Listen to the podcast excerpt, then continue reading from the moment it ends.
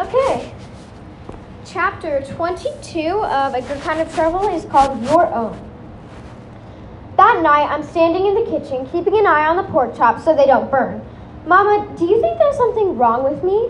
I start, huh? She's sitting at the dinner table reading one of her textbooks. This year, Mama decided to go back to school to get her master's in English literature. Mama and I both like to read, but it's a mystery to me why anyone would choose more school if they don't have to. I mean, all your best friends are black, and so and so is Hannah's. I feel dumb talking about this. Is it weird that none of my friends are? Mama closes her book and stretches her arms high above her head. My girls and I have known each other for a long time, Shayla.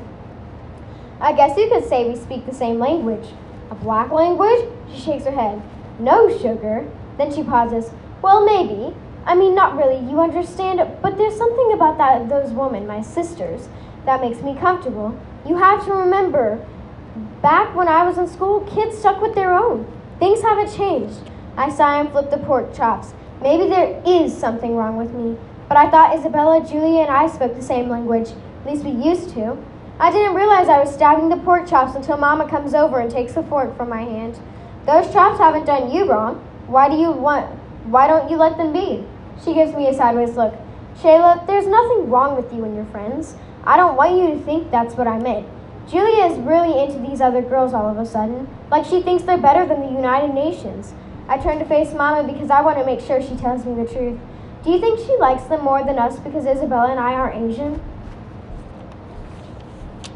Mama shakes her head like that couldn't be possible, but then says, I can't speak for Julia, Shayla. But even if it is true that she likes those other girls because they have something in common with her that you don't have, that doesn't mean she like she likes you and Isabella any less. And it doesn't take away from the friendship you girls had. I can help notice Mama said had, like maybe we don't have it anymore. Mama puts the chops on the cutting board so they can rest and checks their ears. Shayla, do you want to have black friends? I don't think they want to be friends with me. It doesn't sound right saying it out loud. It's like since I don't sit at the right place at lunch, I'm different or something. Not one of the girls on the relay team seems interested in being my friend. Andy's nice to me, but she's nice to everybody. Mama gives my arm a little squeeze. Nothing's wrong with being different. And right now, you're just becoming who you're going to be. You still have a lot of growing to do. Mama must know I'm about to interrupt because she holds up her hand to stop me. Trust me, you're going to change in all sorts of ways. That doesn't mean there's something wrong with you, Shayla, or with your friends you have. Just make sure you're open to all sorts of people. Now, I will tell you this. You may find as you get older that there's something comfortable, or I don't know, comforting in having friends who can relate to the things you might be going through.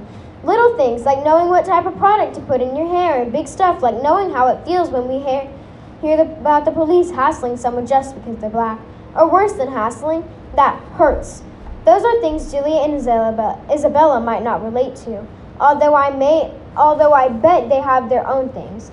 Mama chuckles, but not in this is so funny way, in a sort of sad way. That doesn't mean they aren't your friends or that you should feel bad about those friendships. You hear me? I nod. It's also it's a lot to process. And I think maybe part of what she is saying is that I really need to get some black friends. But I'll tell you this too. I've met a really wonderful woman at school who I like a lot. We started running the the stairs together on campus, and even though I haven't known her as long as my other friends, I think she and I speak the same language too. I don't know what this has to do with anything, but then Mama says, Janice isn't black. She's white. Hannah walks is Hannah walks in just then and throws her against her chest like she's having a heart attack. Daddy, come quick! Mama is starting to fantasize with white folk. Mama swipes at her with a dish towel and then makes Hannah laugh, and I feel a little better. Okay, so this is what she wrote in her eyeball journal. A wise man once said, okay, it was Michael Jackson, it doesn't matter if you're black or white. But obviously, MJ didn't go to the Emerson or have the police stop for him a busted taillight. Race shouldn't matter, but it does. For real.